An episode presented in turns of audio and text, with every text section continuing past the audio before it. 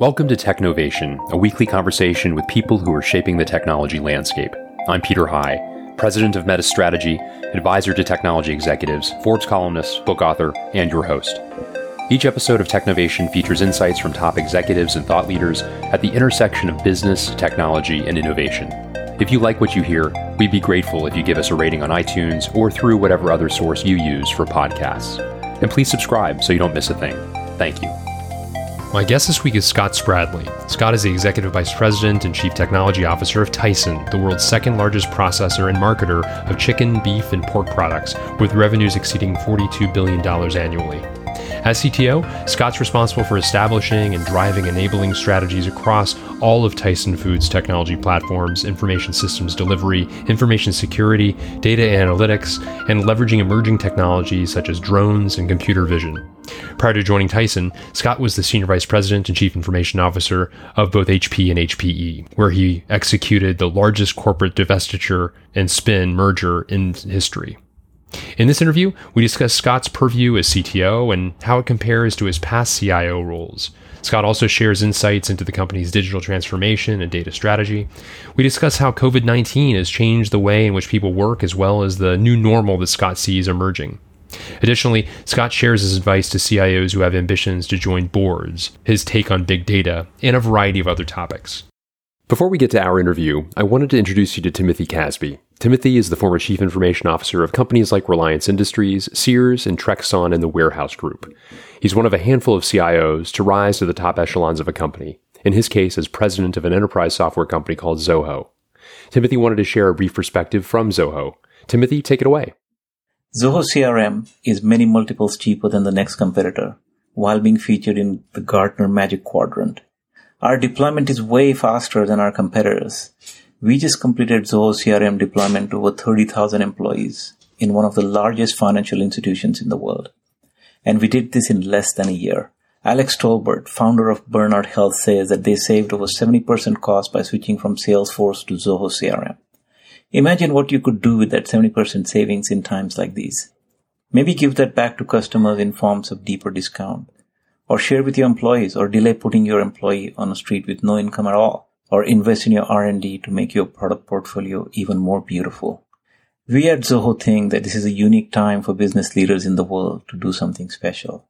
And in that spirit, we have offered free use of our software to businesses that are struggling. Humbled to report that over 12,000 businesses globally have participated in this free use program. This is what CRM means to us. Without customers, CRM doesn't matter. Therefore, we are doing all we can to not only help our customers survive, but thrive in this time of crisis. Would love to know what CRM means to you, why a certain brand stands out, and we sure hope you take a look at Zoho and what this can mean to you, to your employees, and to your customers. Thanks, Timothy. And now on to the interview. Scott Spradley, welcome to Technovation. Great to see you today.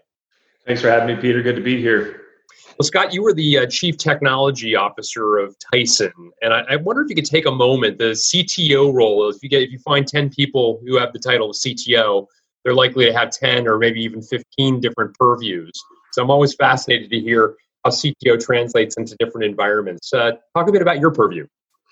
Yeah, I think uh, when uh, Tom Hayes, who was the CEO that recruited me here, he, he had a vision of you know transformation is critical path for Tyson Foods, and and he and John Tyson, who's our chairman, had a kind of a view of uh, blending you know your traditional IT stack with um, you know uh, variable components of hardware. So um, my role here is I basically have purview of all technology at Tyson. So uh, whether it's working on bringing in drones or bringing in computer vision or machine learning and, and putting in uh, robotics, uh, those are the things that we typically try to tie together.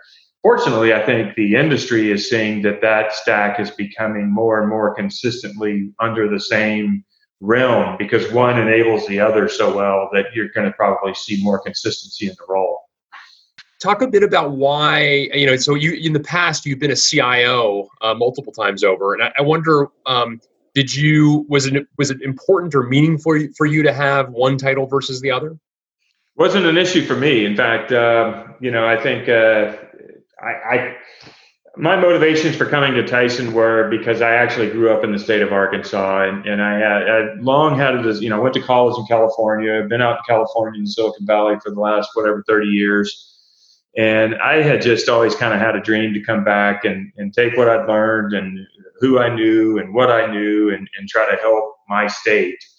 And so for me, whether it was a CIO or a CTO, it really didn't matter. But then I think as the conversations get got going and we started to understand that there's a bigger impact that can be made. I, I remember saying to Tom, you know, are you thinking about autonomous robotics? Or are you thinking about parameter based robotics? He goes, well, we hadn't even thought about robotics. And I said, well, you know, I think you get an opportunity when you get the right kinds of data, uh, because data is going to be the new commodity for the world, but data is what's going to enable everything.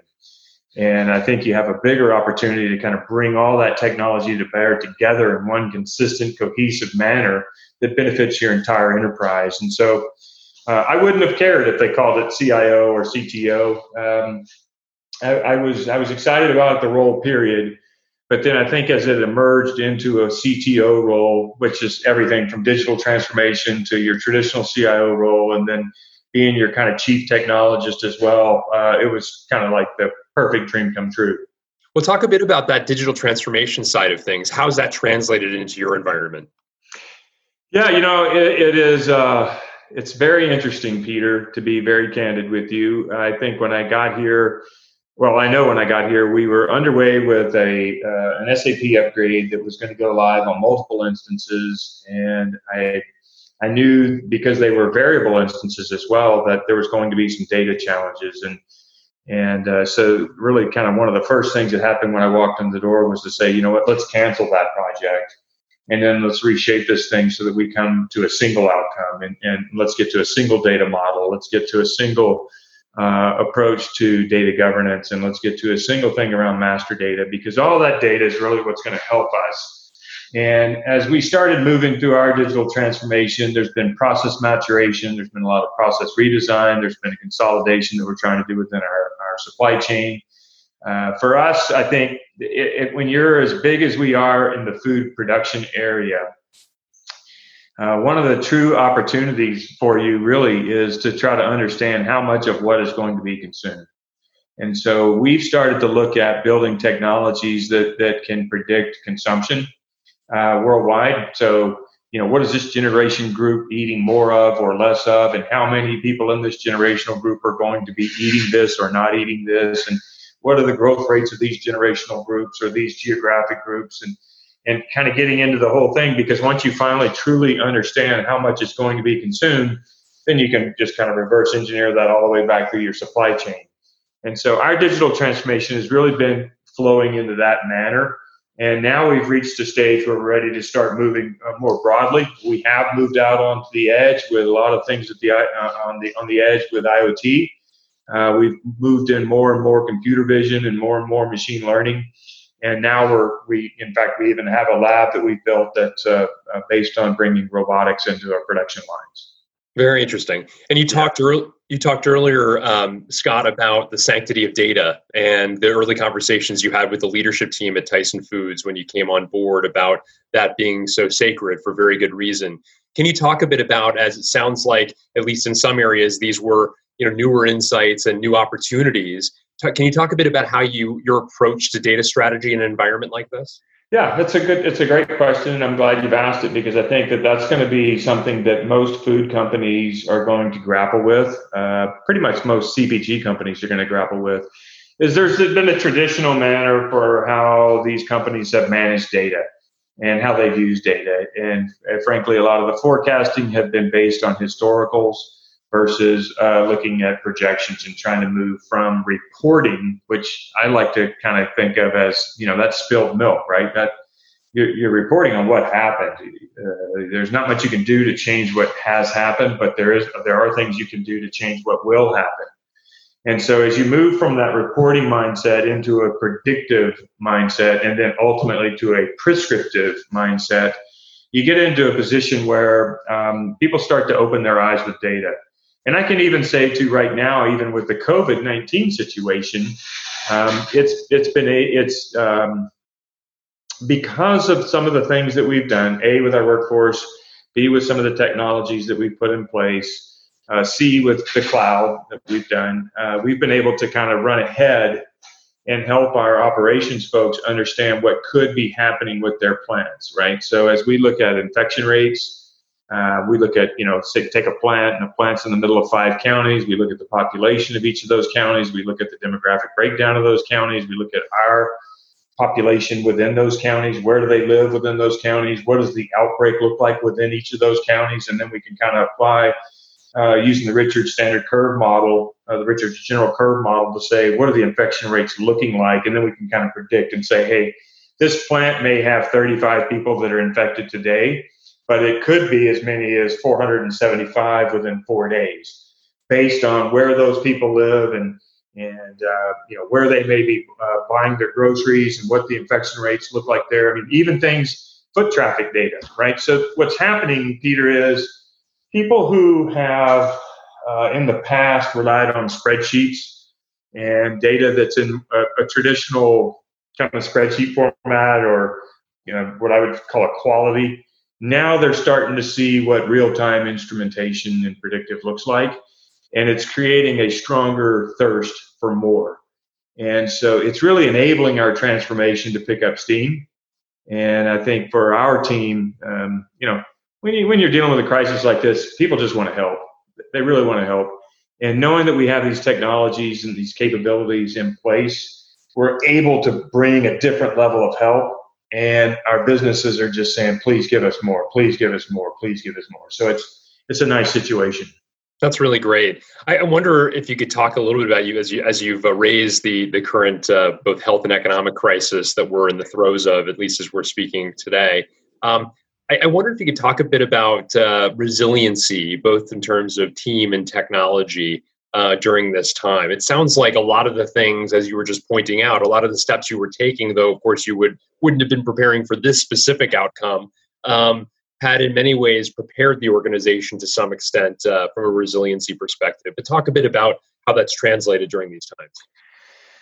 You know, um, I think these are first, first and foremost, I, am not being a smart guy by saying these are unprecedented times, uh, but they truly are. There's no human alive that's gone through this this scale because I think the last time this happened was just almost uh, what was it, what 103 years ago. So there are not many people that are old enough to recall that if they are alive, uh, what happened. But a global pandemic of this proportion creates a scenario of just epic proportions, and so um, there, there are many, many ways that we're all impacted. And as you, as you think about the durability and the resiliency of the workforce working in this period of time, it's, it's, um, it's all consuming, right? And I think what you see are uh, people who are not normalized to this kind of flow are slowly kind of moving into that. And I think that you're seeing um, acceleration of things that that that may not have been moving at the speed that they're now moving. So let's take collaboration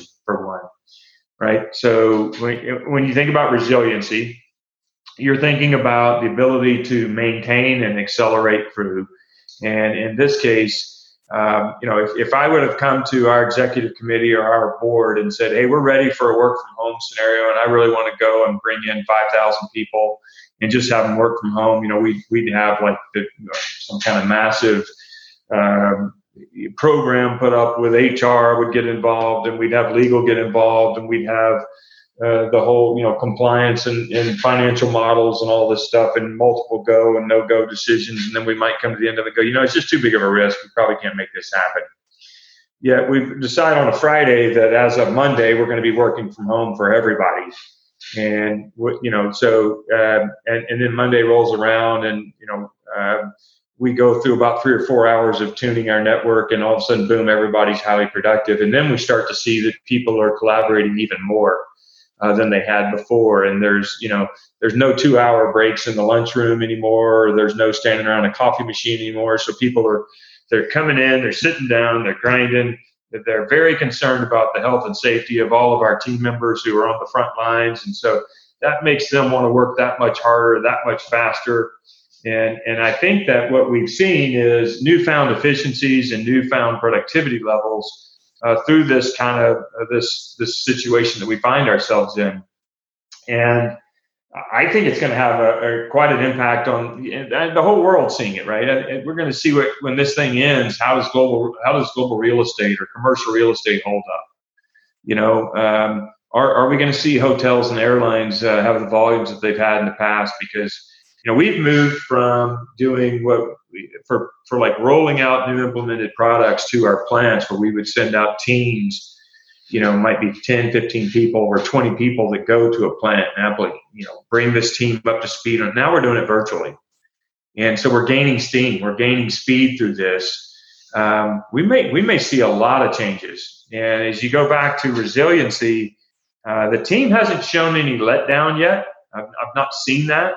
Uh, the network has not shown any letdown. It's gotten better and better. I mean, we were very concerned originally that when you get people at home, it's going to depend on their local circuits of, of Cox or, or AT&T or whoever it may be. And you got kids that are home streaming media and playing Minecraft or whatever it is that they're playing. And then you got parents that are trying to do more video conferencing. And so I was very concerned about the resiliency of the network yeah. to support that. But it's held up. Uh, and it kind of goes to say a little bit more about you know digital communications today and, and the whole the world of digital as a much more effective. That's a very long. I talked for a long time, so I apologize, but there's just so much to say on that topic, Peter. Indeed, I, I mean, I wonder then, Scott, do you have perspectives on how many of these changes are going to be permanent or reconsidered? I mean, it sounds like I mean you, you bring up the the great point that a lot of organizations are actually uh, contradicted or, or contrary to perhaps the original assumption that teams are actually very productive and you know you know you've lived in places especially when you're in california where commute times for some people can be well over an hour each direction uh, giving them some of that time back perhaps for themselves but also gaining some productivity in the lack of a commute.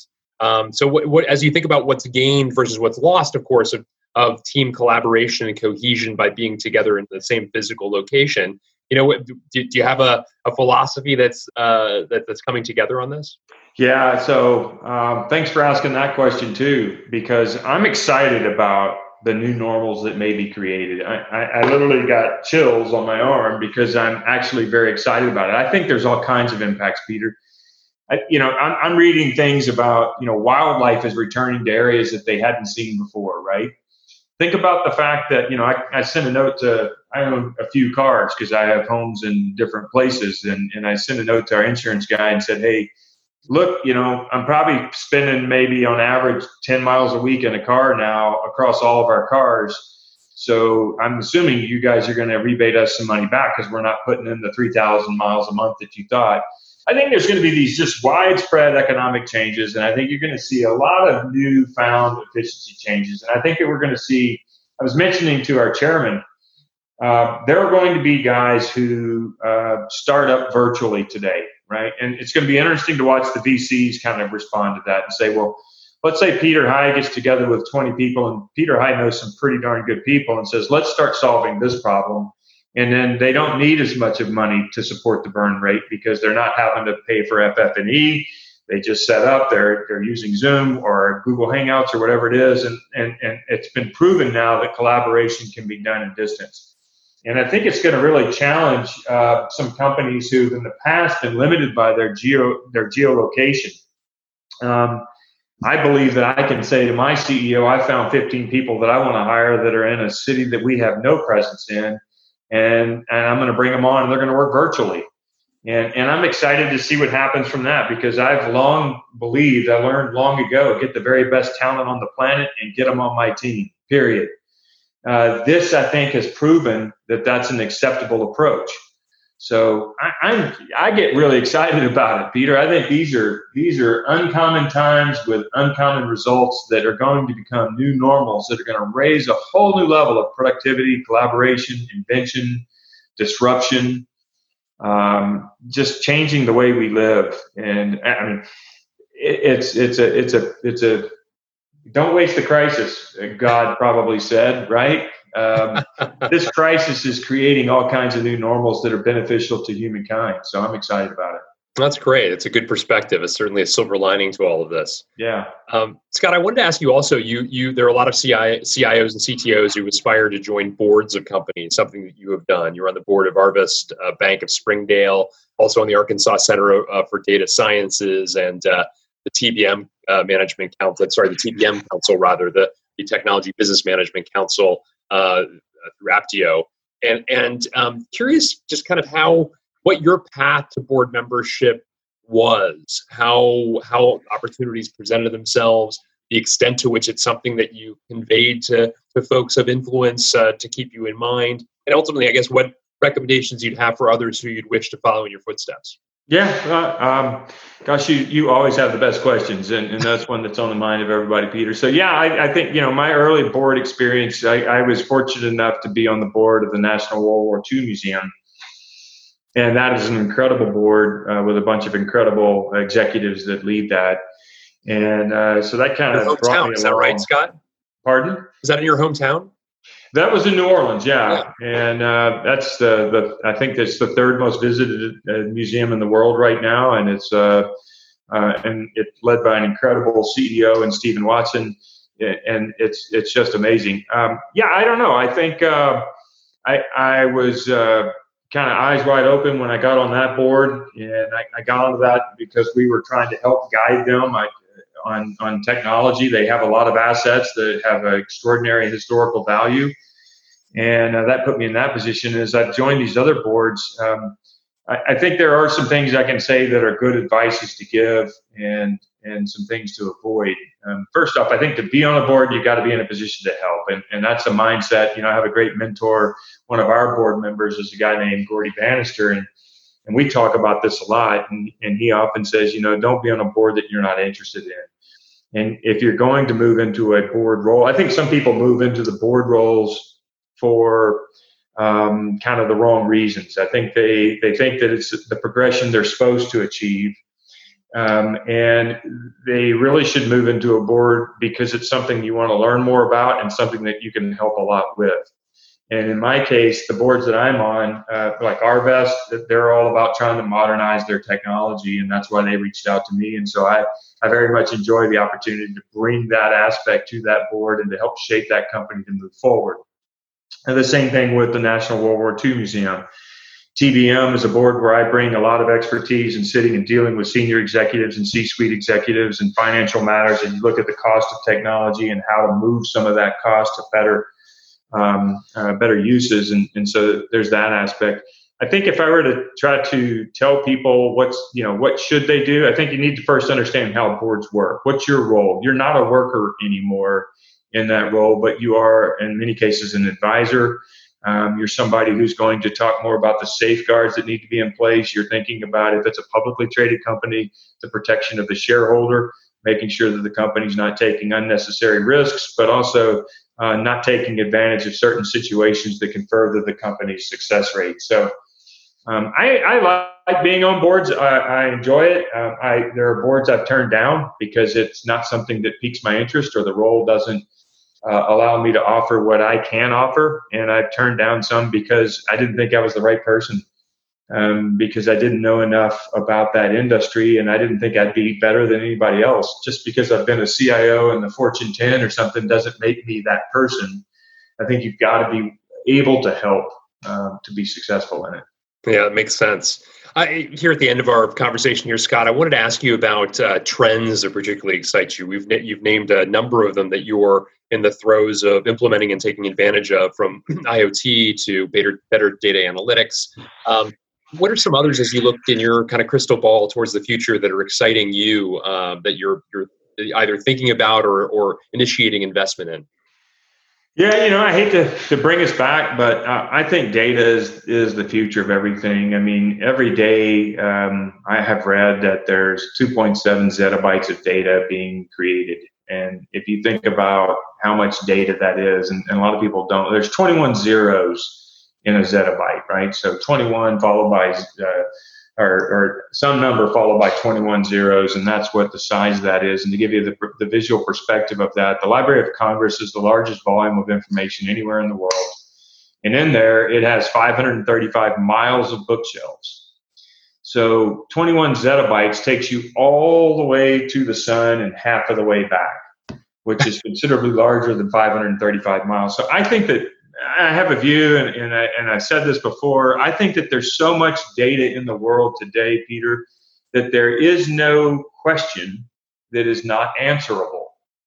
I actually believe that you should be able to answer any question out there today because there's that much data. So I think that investing in data and those companies that really understand how to monetize data um, is really where things are going to go. And I think that as you're thinking about autonomous robotics, uh, that's going to rely on data, right? So um, data for me is the number one thing. And as I think about what I'm trying to do with Tyson Foods, it's all about making sure that there's nobody on the planet better with data than we are that makes food. And um, I, I, I, if you know, um, I have a brother who asks me all the time, you know, what should I be investing in? And, and I say, stick with the companies that have the most data. Stick with the companies that know how to monetize data, that know how to use data, that know how to mine data, know how to gather data, and then have access to the most data. That's my mindset. That's great. I also, well, actually, one last question I wanted to ask you. You have been an IT leader at multiple technology organizations at Intel, uh, you were the global CIO at uh, HPE. Uh, you've also uh, been, been a, a, a, tech leader at Chevron, I should note as well. But I wanted to, especially in light of, let's say, your most recent experience prior to this one at HPE, where you led an IT function in a company that was filled with technologists across so many different important parts of the organization, different from your current company, where mm-hmm. I have to imagine at least the preponderance of of technologists are in your IT department. I'm sure not exclusively, but they're not distributed to the extent that they would be naturally in an organization like an HPE. I wonder to what extent your time as a CIO of a technology company has shaped your thinking about the role now as CTO uh, in an organization where that tech talent is, at least to a, on a relative basis, a bit more concentrated. Any thoughts there by chance? Well, there are wild differences in being a CIO, whether it was HP or HPE or Chevron or uh, Tyson. Um, and I, I, think that um, it's it's diabolically different in, in a company that has has not, um, I would say, necessarily embraced a lot of, of cutting edge technology in the past. Um, I think that you know whether it was Tom Hayes or it was Noel White or soon to be potentially Dean Banks, uh, they all uh, value technology, and I think that the job changes a little bit differently. In in, a, in an HP, you find yourself arguing quite a bit with somebody about different technologies because they sell a competing technology. You know, at HP, we'd have you know we, we'd have people who are selling um, you know, some server or some SAN array or whatever it may be. And I may go out and buy uh, a technology that is in competition with what we had. And my kind of, uh, I, I, might say curtly in some of those arguments, I might say, you know, one of the differences in you and me is you're reading the brochure and I'm reading the manual. Um, I have to know all that this can do, or my team has to know all that this can do. And you really don't. Um, when you come to a place like a Tyson Foods or any food company or CPG company, um, they need to trust that that CIO is going to take that same level of rigor into every decision that they make uh, because you're really trying to build at scale. And that's the biggest difference.